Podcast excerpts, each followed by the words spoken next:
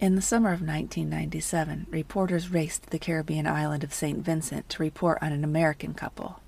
Their names were Jim and Penny Fletcher, and they had a reputation as rich, rude Americans.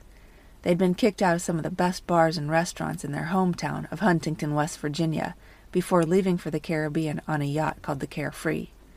Alcohol and drug-induced sexual hijinks followed them from port to port, ending up in the Grenadines with a mysterious murder. This is Twisted Travel and True Crime. Welcome aboard. Thank you so much for listening, and a huge thank you to those who have taken the time to write and review the podcast, or shared it with a friend.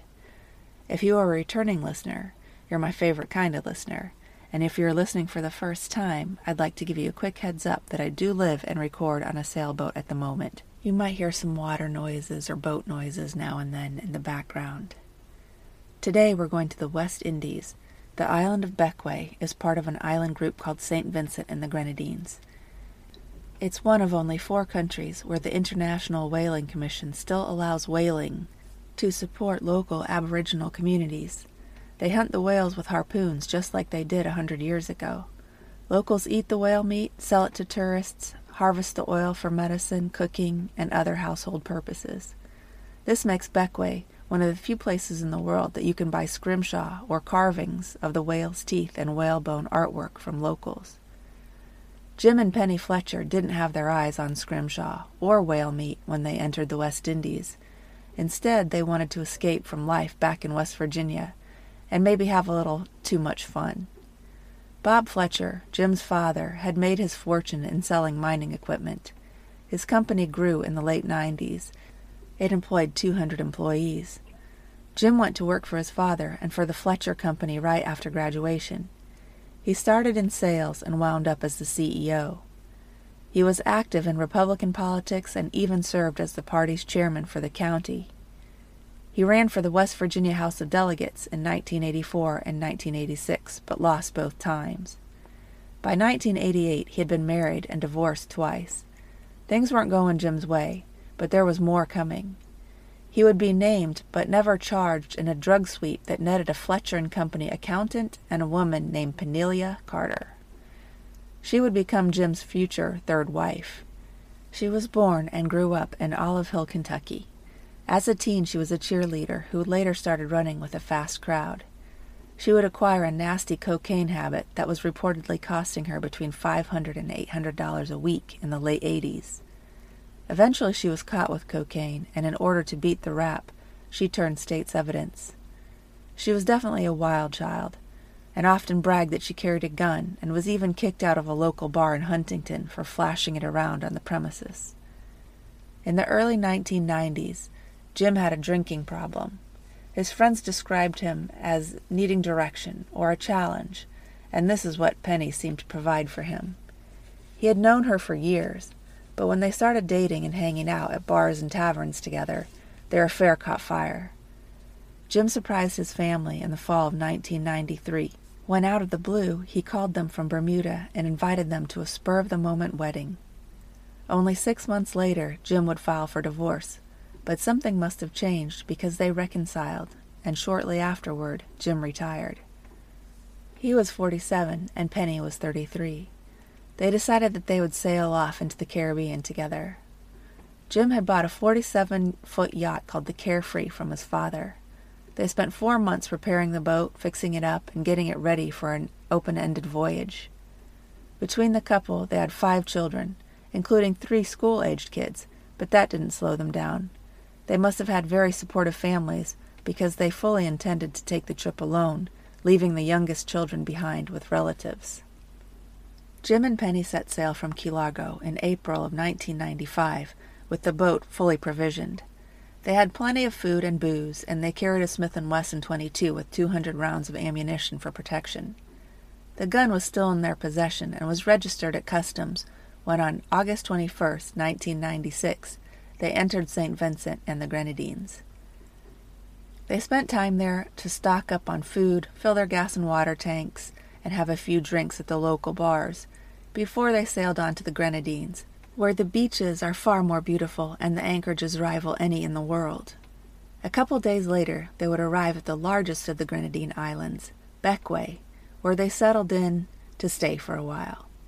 Bequia, in the Carib language, means Island of the Clouds. It's not only famous for whaling, but also for its aura of romance. Port Elizabeth is the main town in Bequia, and from afar it looks idyllic. The beach is covered in pure white sand. The hillsides on Bequia are vibrant green with white cotton ball clouds hanging in the sky above. Jim and Penny dropped anchor here and quickly became recognizable among the locals in the establishments surrounding Admiralty Bay. One of the first people they met was a fit and healthy man who introduced himself as Jolly. His full name was Jerome Joseph, but he preferred his nickname. Jerome Jolly Joseph was a 30-year-old entrepreneur with a successful water taxi service. He, like many other men, would compete for business from the visiting boaters. These locals made their living from tourists and would provide almost any service for a price. These hard-working men will bring ice, haul garbage, pick up liquor or gas, and provide transportation as needed. They're hard-working salesmen who provide a much-needed service to the cruising community. I've seen them hop happily into their boats to help guide cruisers through difficult channels. Sometimes these men will move and secure visiting boats to the mangroves when a hurricane is threatening. Jolly was one of 9 children and was widely admired in his tight-knit community as a hard-working, non-drinking, frugal man with a vision and a good savings account. At 30 years old, he was known to be the first one up in the morning and the last to bed when visiting yachters swarmed in and out of Admiralty Bay. He was reported to have had the longest established operation in the harbor, and he never cut corners. If he had a weak spot, and we all do, his was for women. He allegedly enjoyed the company of white female visitors looking for a dark remembrance of their stay in paradise. Of course, he didn't do this with every visiting boat, but he would happily provide this additional hospitality when he was inclined, as did many of his peers. Penny and Jim hired Jolly on a regular basis.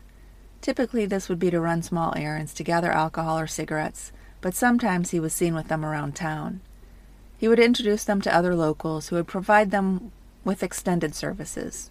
These might be restaurant owners, taxi drivers, repairmen, or whoever might be able to help the Fletchers with whatever their needs were. Penny and Jim had money, and they liked to spend it. They went out often, and soon became known for their love of local rum. According to reports, Jim would buy about 1/5 of liquor almost every day. He would then pass out early, forcing Penny to find her own entertainment and company. She was seen touring the bars and rum shops in Port Elizabeth with Jolly, and would refer to him as her protector. They were seen sitting close to each other and talking intimately. It was probably inevitable, given Jolly's history with women, that some people in town assumed they were having an affair.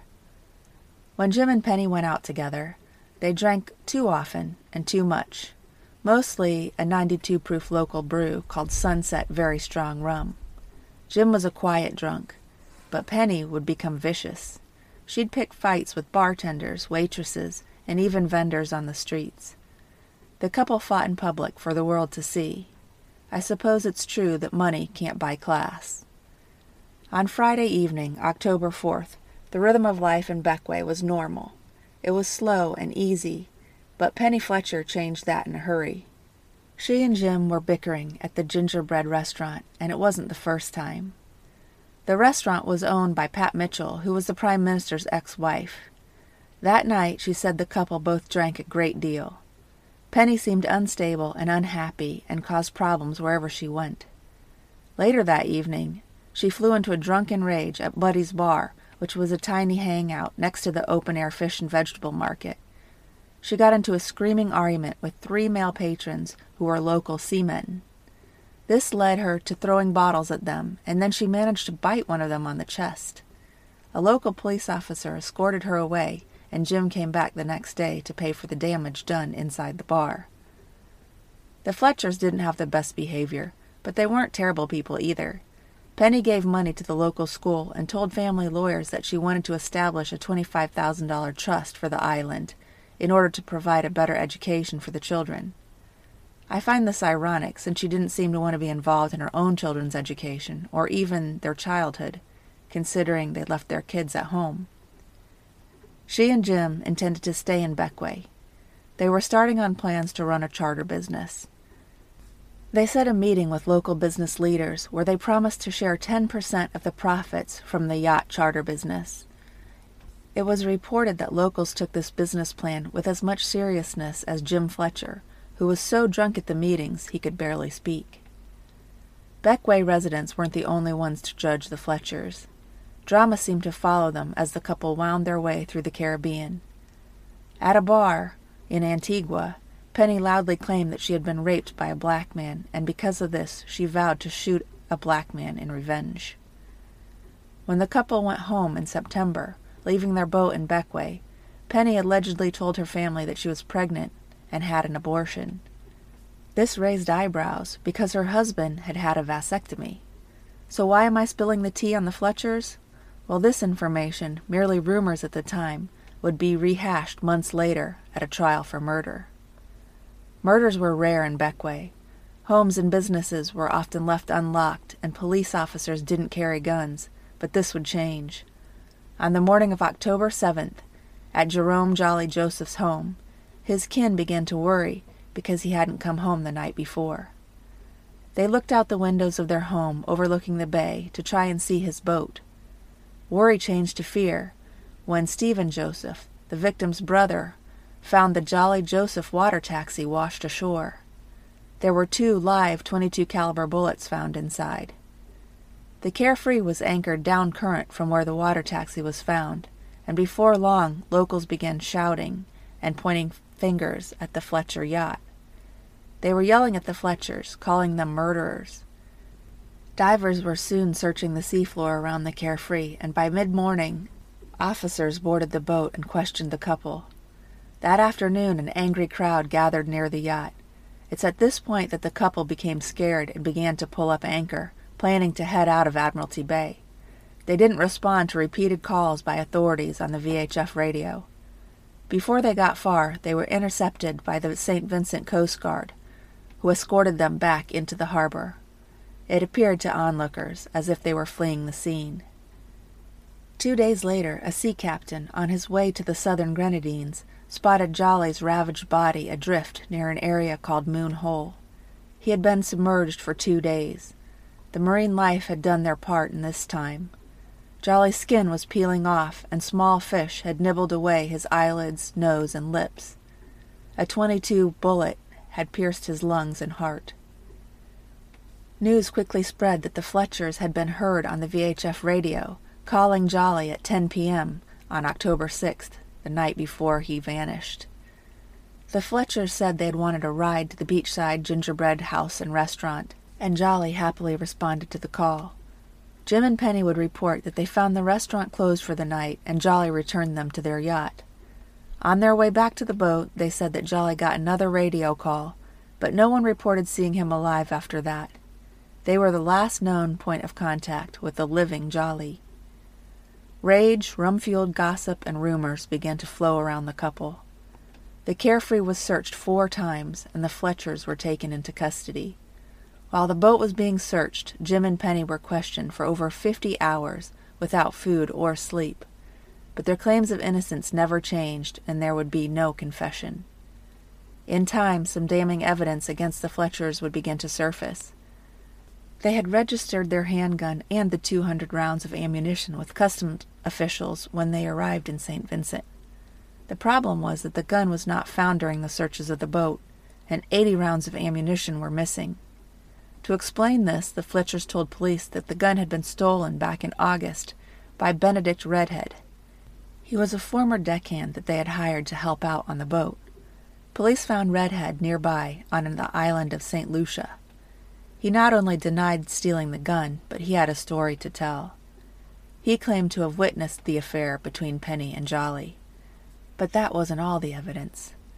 When police searched the boat, they also found a fiberglass storage chest with some reddish stains on it and a bullet-torn rubber dinghy. Police began asking around about the Fletchers' activities in the days leading up to the murder. They interviewed the 3 men who had been in a fight with Penny, and the men recounted a damaging statement she had said once again about wanting to kill a black man because she'd been raped by one. She also, allegedly, told the men that she celebrated her 35th birthday only 4 days before Jolly would go missing. They remembered this day because she said she had shot their rubber dinghy several times, just for shits and giggles. This contradicted the Fletcher's earlier statement that the gun had already been stolen. On October 30th, the Fletchers were arrested and charged with murder. They now faced execution by hanging if convicted. For the next 6 months, the couple would live on rice and water. Jim was held inside the Greystone Prison built in 1872. It was built for 90 inmates, but it held more than 325. Jim's face grew leaner, more haggard, and spoke volumes about what he and Penny endured. Being an alcoholic, he likely detoxed uncomfortably in what he described as dungeon-like conditions. Penny was held in a nearby women's prison, where she said she was plagued by rats while she slept. Chances are she detoxed here as well. She was denied health care when she expressed a desire to be checked for cervical cancer, which she had been diagnosed with earlier in the year.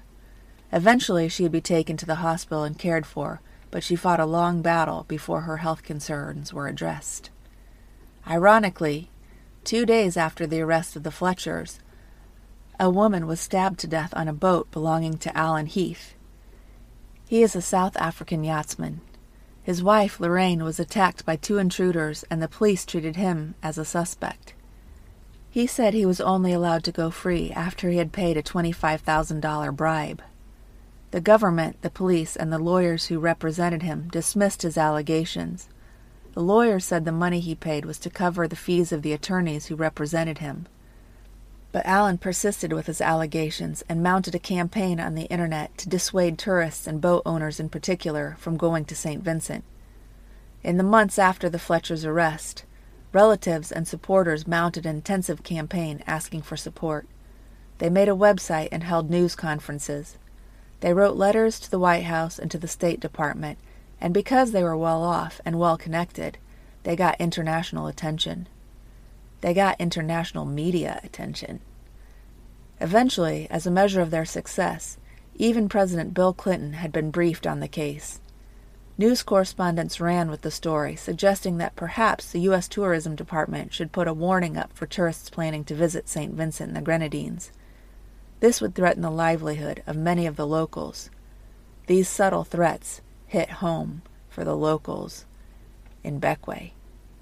Susan Eads, Jody Loomis, Jessica Baggin, Christy Mirac, Gwen Miller. What do all these women have in common? They are all murder victims whose cases went cold for decades until they were finally solved thanks to a new crime-solving technique that is changing the game, forensic genealogy. But who were these women? Why did their homicide cases remain open and unsolved for so long? Who were their killers? And what was the link between each victim and her murderer? DNA ID sets out to answer these questions. My podcast looks at the original crime, the investigative work on the case, red herrings, potential suspects, and the evidence left behind by the killer. And it then examines how each case was solved by forensic genealogy and the connection that led to the fateful interaction between victim and murderer. In many cases, I speak to the detectives who cracked the case, and they give me insight into their methods, theories, and what went on behind the scenes. Join me every other Monday for a new episode. Be sure to subscribe to DNA ID wherever you listen to podcasts so you don't miss a single episode.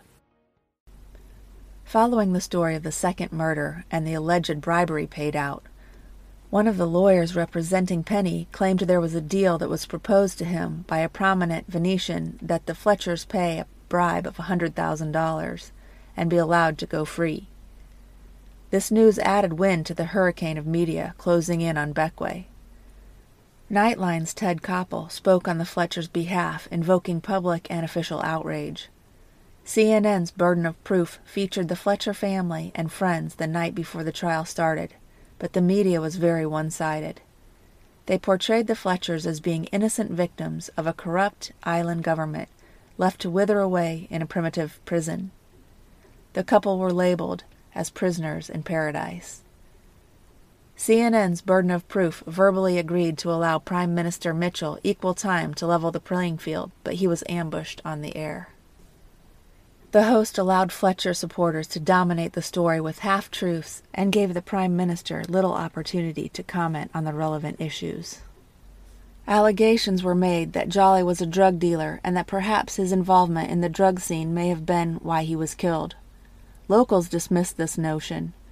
They said that in a country as small as St. Vincent, with an entire population of 107,000 at the time, and even less at Port Elizabeth on Bequia, there were less than 2,000 residents there. Everyone knew who the drug dealers were, and Jolly wasn't one of them. When it came time for the trial, the Fletcher family was present in numbers. Jim's grown children and his sister, as well as a few other relatives, including his father, were present. This was his father's third visit to Kingstown since his son's arrest. Jim and Penny were seated together, confined in a tight little boxed-in area. Jim looked sallow and dark around his eyes, but Penny was bright and anxious, glancing nervously at her in-laws and friends. Jim wore a black business suit that hung on his frame, and Penny wore a plain dress, according to a journalist named Bill Bark, who wrote for OutsideOnline.com. He wrote an excellent article on the case, which I used as a primary source.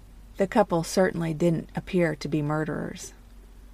One of the first issues the judge had to address was whether or not Penny's statement about wanting to shoot a black man could be part of the evidence.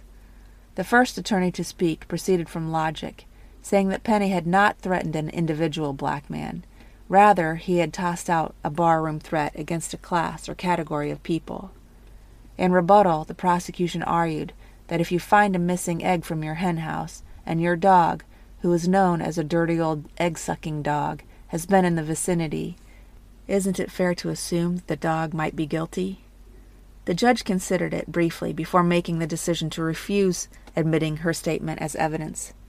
The prosecution then brought in witness after witness to relate bits of information in order to form a complete narrative, but the story was thin in places, and it was entirely circumstantial.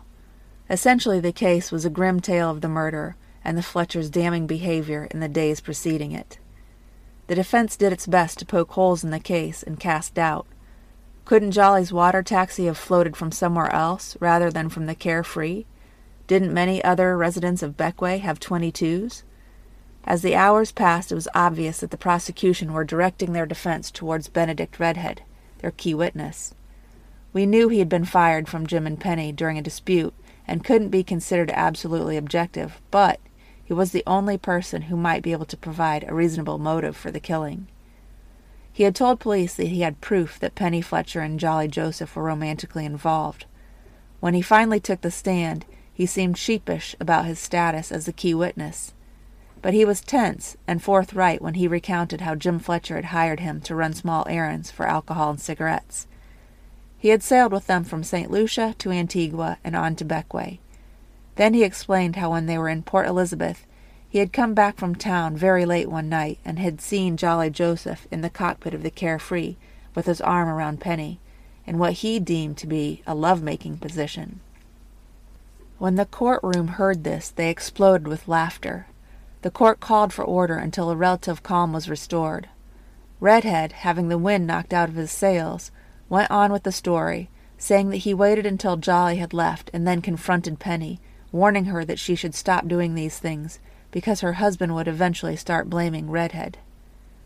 This enraged Penny. She began screaming at him and accusing him of trying to rape her.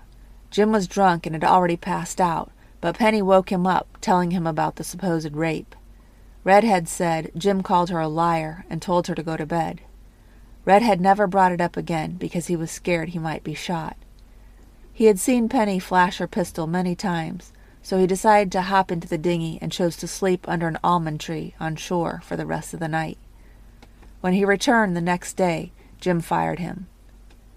It was the defense's turn to question the deckhand. The defense suggested that the truth was at odds with Redhead's account, and they cast him as a villain. They implied that Redhead had actually been bar-hopping in town all evening and was drunk when he got back to the boat. In the area, local slang for being drunk was called being sweet, so the defense accused Redhead, saying, "You were sweet, weren't you?" "I was not sweet," he replied loudly. In the defense's version, Redhead was drunk and had stripped down to his underwear as he returned to the boat. He drunkenly accosted Penny when he found her sitting up and reading after Jim had passed out. She resisted his advances, and they fought, making so much noise that Jim woke up and came to Penny's rescue. Jolly Joseph was nowhere on the scene at all. According to the defense, Jim slapped Redhead in the face and sent him to his room, telling Redhead he would deal with the matter in the morning. "No, Your Honor," was Redhead's response, denying every charge thrown at him, and he was clearly offended by the time he stepped off the stand. The prosecution had called in 24 witnesses, and the rubber dinghy had even been hauled to the courtroom to show the small bullet holes in it, but the holes in the case against the Fletchers were even bigger. The bullets found in Jolly's boat matched the slug pulled from Jolly's chest, but didn't match the 120 rounds remaining on the Fletcher's boat. The blood reported to be in Jolly's boat was determined to be dried paint. The Fletchers had attempted to leave Bequia on October 7th, and it was described by authorities as an escape attempt. Coast Guard officials said their calls to the Fletchers on shortwave radio were ignored, and when they reached the boat, the radio was on. But in court, officials admitted they had forgotten to check what frequency it was tuned to, which made it plausible that the Fletchers were telling the truth when they said they never heard any calls to stay in place. The prosecution produced one final witness, Inspector Ernest James, a top-ranking official on Bequia. He had supervised the murder investigation and stated for the record that the Fletchers had been cooperative and asserted their innocence throughout. He had only one new item to contribute, and that was that the stains on one of the Carefree's fiberglass storage chests had proven to be blood. It was type O, which was identical to the victim's. When questioned, Jim Fletcher claimed that the blood was his. He had smacked his nose on the lid of the chest while removing a quart of oil from it. Inspector James had noticed a bruise on Fletcher's nose, but when he requested a blood sample for the sake of comparison, Jim had refused to provide it. The judge listened attentively to the arguments from both sides and told the courts he would sleep on the matter and render a decision the next morning. When the next morning came, the courtyard was completely covered with locals, media, and the Fletcher family. As Bob Fletcher made his way through the crowd, a few locals approached him to offer their support and shake his hand, but others kept their distance and grumbled about the special way the Americans were being treated. Army troops in camouflage uniforms were posted around the courthouse in order to keep peace. The judge gave a 45-minute legal expert opinion. His conclusion was that there was no direct evidence or indirect that the accused had committed the murder. He set the Fletchers free, and the courtroom went crazy. Penny Fletcher burst into tears and lay her head on her husband's chest while family members rushed forward to congratulate them. Mary Joseph, Jolly's mother, cried, and there were shouts and hoots of derision everywhere.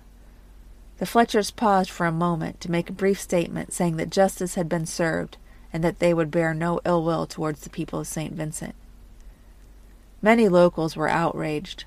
One independent journalist who worked for the West Indies Communications Group said that locals felt that Penny Fletcher was known for her sexual appetite, and the apparent indifference of her husband was a cause for local wonder. He believed the media chose to vilify the life of a simple, hard-working man. In Key Largo, a few days after the trial, Jim and Penny gave their only interview to a journalist with the Huntington Herald-Dispatch. They told him about the horror of being in prison and confessed how they had both planned to commit suicide if they were convicted. They blamed Prime Minister James Mitchell for all their trouble. They said he was the mastermind behind everything, and he was out to get them because they embarrassed him with their plans to buy books for the children. Jim hinted that the true murderer of Jolly Joseph may have been someone in the courtroom. He went on to say his love for sailing was undiminished and that he and Penny might get back on the Carefree and continue their trip in the future. As far as I could find, there were no further suspects for Jerome Jolly Joseph's murder, and no one has ever been convicted. If you'd like to see the photos that go with this case, please find Twisted Travel and True Crime on Facebook or Instagram. There are links in the show description. That's where you'll find my resources, and if you really like what you heard, you can support the show financially, or by giving it a great rating and review. Maybe share it with a friend. I'm blessed to have wonderful listeners, and to each of you, I wish you fair winds and following seas.